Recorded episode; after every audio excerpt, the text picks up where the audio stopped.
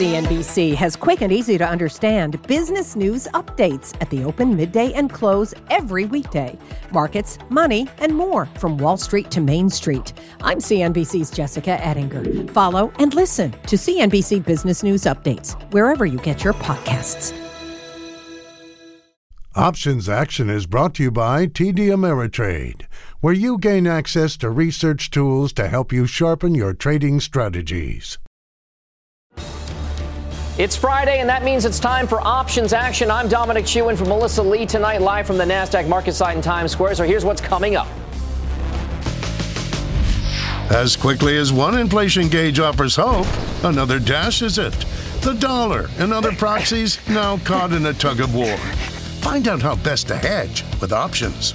Then, Tesla stock and its founder also getting yanked in all directions. Whether you're a Musk disciple or not, we'll prepare a play to take advantage of the volatility. Finally, what do Boeing and Netflix have in common? Absolutely nothing, except their recent sprints higher and the option strategies to employ right now. It's time to risk less to make more. Options action starts right now. It seems every new inflation data point is contradictory to the prior one, leaving the dollar likely range bound. But what about some of the dollar proxies out there? Carter Worth, you're here. What are you seeing? Let's get right to it. So I've got a chart of the dollar index. We'll look at a few iterations, then move on to the ETF UUP. Here is the dollar index, the great run up. No drawings, no lines. Let's put some lines in. So the first iteration that's important here is that we are now down to the penny, yes, to the midpoint of the channel. And actually, what uh, note went out to clients to reduce shorts by half. The shorts from September, we've been paid on that, but we think you've got to stay but reduce. Ultimately, at 101, we want to flip it around and get long. That's not now. So reducing shorts. Here we go. Now, what we really want to talk about, of course, is the ETF, which is, of course, the same proxy. Now, the person who's continuing to be bearish, and again, we want to just reduce shorts, would say that ultimately this head and shoulders has a lot of downside. But as of right now, there's a lot of authority to the June high, the August low. So take a look. And here is the UUP. And what we know, again, is that the June high, the August low, we're almost at that level. So, final chart, if I just put a line across this, typically before you undercut and break, you get a counter trend rally of sorts. So, it would be this kind of thing ultimately before that kind of thing. One could say, so wait, you're bullish or you're bearish? Meaning, actually, the dollar is likely to back and fill here, even back up a bit. And so, it's the volatility is like to shrink here now in the dollar. All right, Carter Worth, thank you very much for the look at the dollar and the dollar ETFs. Mike Khouw, let's bring you in. What's the trade when it comes to what you're doing with the U.S. dollar? Yeah, so the interesting thing here is that actually I was taking a look at uh, silver. So, you know, oftentimes when we are thinking about uh, what's going to happen to currencies, whether we have a lot of inflation, as currencies weaken, we often think of the metals, industrials, and precious metals uh, rallying. Now, based on what he was just talking about, you might think that the rally that we've seen in silver recently, in that case, would be done. My thinking, though, is that we might actually still have some more upside. I'm long SLV and have been, but if you're not right now, the question you're probably asking yourself is, well, do I want to chase it here, and why would I be interested in doing that? So I think right now the Fed is really trying to navigate a very sticky situation. And while we are looking at these conflicting data points of inflation, versus employment. The fact is that they also have some other things to think about, which is what are the implications of higher rates, including in that the fact that governments have taken on tremendous amounts of debt over the course of the last several years. And that is going to create some real pain if rates go considerably higher. So I have a feeling that we're actually going to end up with an inflation rate that is much higher than the basically the target rate of inflation that we had previously. And I think that's good for precious metals. Also, any kind of out of left field, a risk off situation can also sometimes create a bolster for uh, the precious metals. So what I'm looking at is just a call spread. I was looking out to January, the 21 24 call spread when I was looking at that earlier today, cost about 85 cents. Important point about that. That's an in the money call spread. So SLV was above 21 when I was looking at this. I think it was probably around 21.15 or so. You could, of course, look to an out of the money call spread, but of course, then that's going to raise the break even on that trade for you. And I think this is a way that you can get upside participation without just running out and buying SLV if you haven't enjoyed the rally that we've seen in it thus far. All right, so a debit spread there from, from Mike Khouw. Scott Nations, let's, let's bring you in. What's your take on Mike's trade there? Is that the way to play the dollar and silver? Well, it's interesting, and we have to draw the distinction between what we think markets should do and what they ultimately do.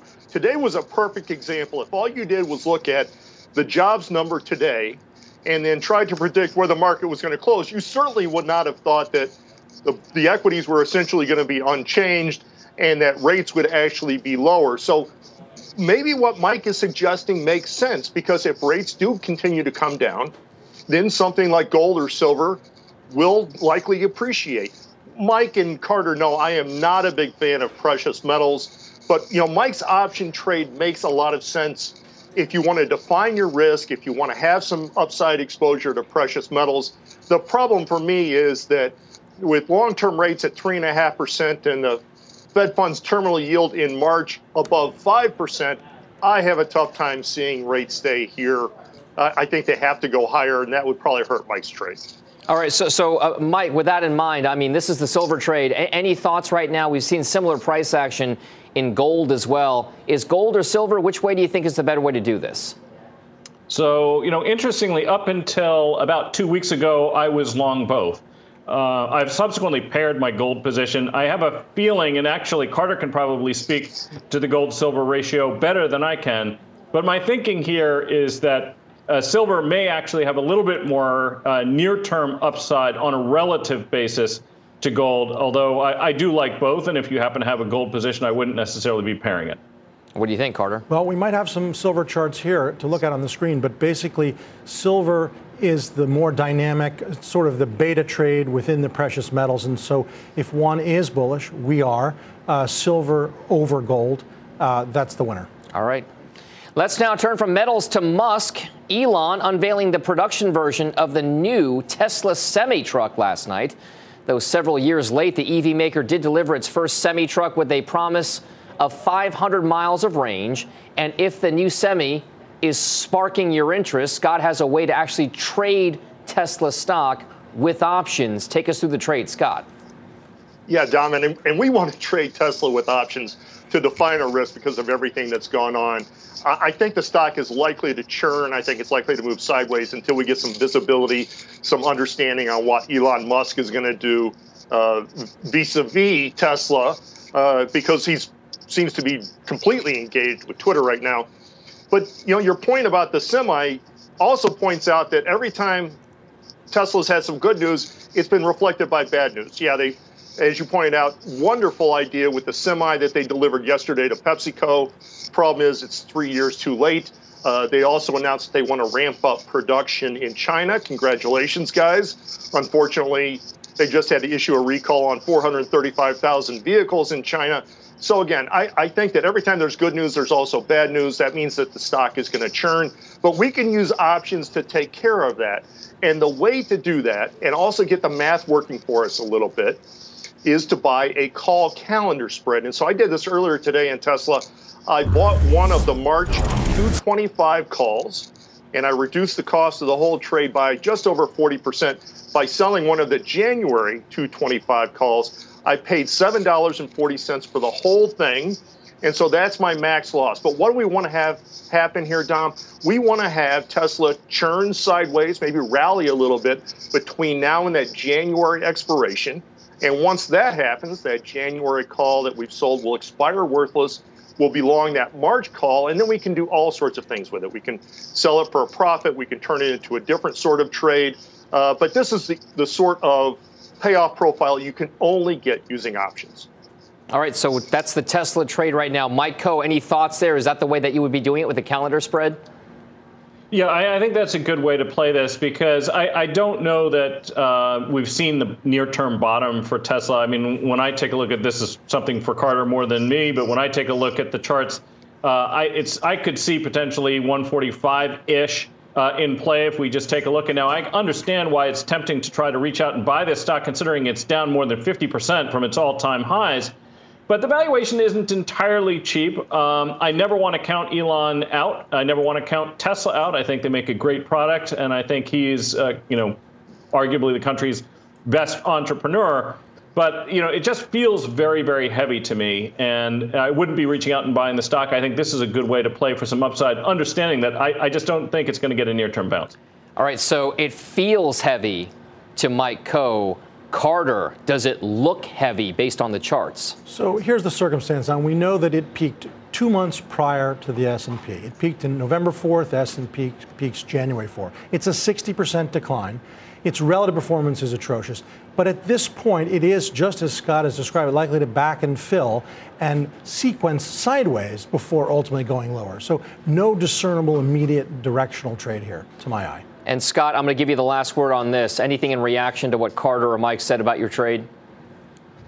Well, I mean, Carter is saying that we can use a call calendar spread to take advantage of this backing and filling and sideways work. And I understand why Mike is a little dubious, but I also think that the people who love Tesla stock really love it, and they're going to look to buy when we see uh, what Elon's going to do. All right, there's the Tesla trade on options. For everything options action, by the way, check out our website and newsletter as well. We do have more options action coming up in the show after this. Keep it right here.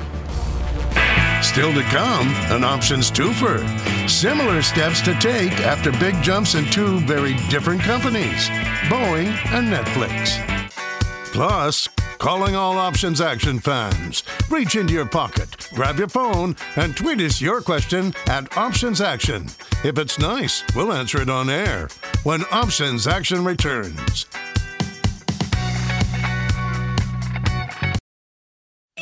CNBC has quick and easy to understand business news updates at the open, midday, and close every weekday. Markets, money, and more from Wall Street to Main Street. I'm CNBC's Jessica Ettinger. Follow and listen to CNBC Business News Updates wherever you get your podcasts. Options Action is brought to you by TD Ameritrade, where you gain access to research tools to help you sharpen your trading strategies. Welcome back to Options Action. and An impressive run here for stocks over the last few months. The S&P is up more than 13%. And two names feeling the love, Boeing and Netflix. Those stocks on absolute tears. Boeing up more than 51% in that span. Netflix up more than 36%. So can the climb continue? Carter's starting with Boeing. Carter. Let's get right to it. So chart, no drawings, no lines. Let's put some in. What do we know? We have a well-defined downtrend line. We have a double bottom. We know the S&P made a new low in October. Boeing does not undercut its June low. But here is the issue. We are up against that trend line. Third and final chart. And remarkably, as is so often the case, it is to the penny, to the penny, to the penny. We have about 2% to go, and Boeing can do that. But the point here is at this point, one would be right to start trimming or selling premium. Okay. All right. So, Scott, I mean, I see the chart there. What exactly then would be the trade that you would put in reaction to what Carter just showed us on Boeing? Well, Don, let's look at the fundamentals real quickly because just today, the Wall Street Journal announced that United Airlines is set to buy dozens, dozens of 787s, maybe as many as 100. And uh, we expect substantial revenue growth for Boeing over the next two years as much as 50% during the next two years. So I actually think Boeing is going to ride the trend of everybody wanting to bust out and travel. But I'm worried about what Carter has to say. So the way to trade this is to just buy a call to get long exposure rather than running out and buying the stock. And so earlier today, you could buy the March 190 strike call, $13.25. This is the way to trade it, and we are going to trade it. And because we're buying a relatively long dated option, we're going to have some time to make a decision. And again, 1325, that's our max loss as opposed to buying the stock. Mike Khouw, what's your take on this? Just outright buy the call? Uh, absolutely, I think that's a better way to play it long. I mean, here's a couple things to think about. If all you did was look at the price chart or the market capitalization, you would take a look at where this company has come from and where it's gone down to, and you would say, you know, the company's been cut in half or maybe even a little bit more. But actually, the value of the business, the enterprise value, has not declined as much. The company has lost or will have lost $20 billion over the last three years if we see earnings come in where I think they will by the end of this year. We've seen an increase of about $40 billion in debt. So the enterprise value of the business is only down about 30, 35% from its all time highs. and yet the you know the picture looking forward is really not that great. And 787 isn't where this company is going to make their money. They make their money in the single aisle aircraft. That's where they found themselves in trouble with the 737 Max, and they're facing a big uh, deadline coming up on December 27th. They're out in D.C. right now lobbying to try to get an extension, but they need an approval on you know the biggest of these 737 Maxes. That's about $50 billion worth of outstanding orders that could potentially fall through. So I think you wouldn't want to go out and buy the stock or chase it here. But if you think they're going to get a positive bit of news out of that 27th deadline, then you could buy this call. And one quick point when you get that additional leverage on the balance sheet, that accounts for the additional volatility in the equity. These calls actually, on a relative basis, are priced about the same as they were back at the end of the third quarter of 2018. Uh, if you adjust for the additional debt on the balance sheet. So, very reasonably priced calls, in my view. Big Dow component, and it's up 51% in just this quarter alone. So that's let's let's set Boeing aside. Big trade there. Let's turn our attention to the other name making a lot of outsized moves here. That's Netflix, the streaming giant having a bull run, but still down 47% this year. Carter, let's send things back over to you with the charts and the technicals for Netflix. You bet. So as rides go, it doesn't get any more wild than this. 700 high. You've got a low of well basically we're 320 now. We've doubled from the low of 160. Doubled. So what do we do? Let's put in some lines. What we know, it's been very orderly, right? Uh, an ascent, a pause, an ascent, a pause. But look where we are. Final chart. We are back to the scene of the crime. The stock plunged on its news at 329. It closed at 320 today. The definition of overhead supply is now in effect. People from here who want to get their money back. Thank goodness I'm out. I can't believe I've endured this. And that's only one kind of memory. Then there's people who bought it here who want to, of course, let me grab this. I've made a fortune. This is a huge level. I would either sell calls or trim my longs. No, no, okay. So, so, so if we are watching that, how significant could this be? I mean, Netflix was an investor darling for such a long time. So who wins out in that particular kind of uh, tug of war? I, I, guess it's not really a tug of war. There is overhead supply, but but how how much how, how significant could it be at that 329 level? Well, here, here's what it is. I mean, the whole concept of where shares were purchased. We know, right, for, for a four or five month period, purchases were made at 330 and we also know there are a lot of purchases made down here when you have profits at a certain point you're talking about a, a double off low you get sellers who want to book those when you've returned to a level where a lot of people who lost a lot of money have recouped their capital there's nothing to do with fundamentals. This is where they want to typically get their money back. Because what is the PE? How, intellectually, how do we explain this? Done 700 to um, 160? Was it expensive up here or is it cheap down here? But the point is, you're back to a difficult level. All right, Carter, thank you very much for the chart look there. Mike Khouw, how are you playing Netflix given this overhead supply that we could theoretically be seeing in the coming days? It was expensive up there and it was cheap when it got down low. In fact it was cheaper than the s&p when it got down to 160 and that's probably the only time in its traded history that you'd be able to say that. I did buy some. I ended up selling it a bit too early. But i will say that if you've had the good fortune to rally uh, up from the 160 to this 320 level I, it makes a lot of sense to me now that the company is no longer cheap uh, that its run, at least for the short term, may be over. One of the things you could do in a situation like this is consider selling some upside calls. But because, of course, this is tends to be a fairly volatile stock, I think another way to play it, and a way that somebody who doesn't own the stock could play a potential pause here, is by selling an upside call spread. I was looking at the January 6th 335, 345 call spread. I could collect about $3 or about 1% of the current stock price over the course of one month for selling that call spread.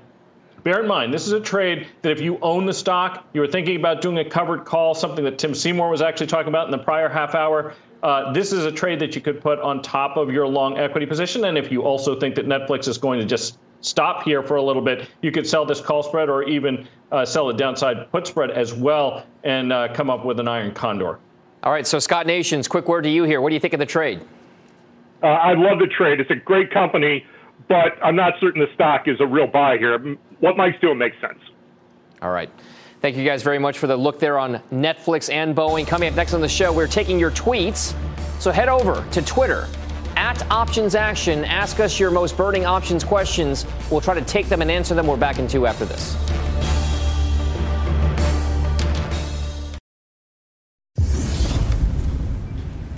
Welcome back to Options Action. It's time to take some tweets. Our first fan asks With the VIX under 20, what is the best way to play for higher volatility into the new year? Scott Nations, that goes to you. What do you think?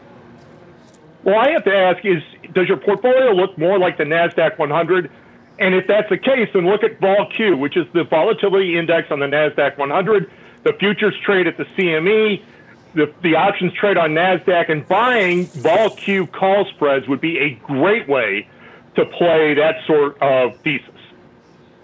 All right, Scott Nations with a trade there. Our next tweet says KIE, the insurance ETF from the S&P, has significantly outperformed the S&P in the past year and is running 20% in the last two months. How would you play the insurance sector, Carter Braxton Worth? Yeah, it's a big move right to a former high, and so my thinking here would be to stay, but to sell calls, sell the 44s or 45s looking out to March. It's a great ETF, 50 insurance stocks, every big one from Met, Pru, Allstate, and so forth. All right, Mike Khouw, what do you think about the insurance side of things? Yeah, I mean, we uh, we actually made a uh, an insurance play when we were talking about Berkshire not that long ago, which of course is an insurance play all its own. Uh, so I like the space. Um, personally, I think buying calls, if you haven't had exposure, might not be a bad way to play for further upside without any risk of a pullback. All right, it's been on a tear that insurance business right now. Thanks very much, guys. We got coming up next. We got the final call. Keep it right here. We'll be back after this short break. Welcome back. Time for the final call. Carter, we'll start with you. Reduce your shorts in the dollar. It's getting crowded. Reduce the shorts. Scott Nations. I'm buying call calendar spreads in Tesla. Okay, and Tesla trade there. Mike Khouw to you. Call credit spreads in Netflix. All right. That does it for us here on Options Action. We are back right here on Friday, next Friday, 5:30 p.m. Eastern Time. Keep it right here. Markets were off to a really weird start today, closed off almost in the green. Keep it right here. We'll see you next week. Mad Money with Jim Cramer starts right now.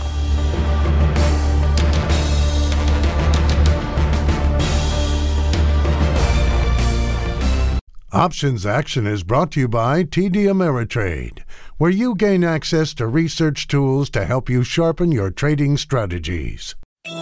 CNBC has quick and easy to understand business news updates at the open, midday, and close every weekday. Markets, money, and more from Wall Street to Main Street. I'm CNBC's Jessica Ettinger. Follow and listen to CNBC Business News Updates wherever you get your podcasts.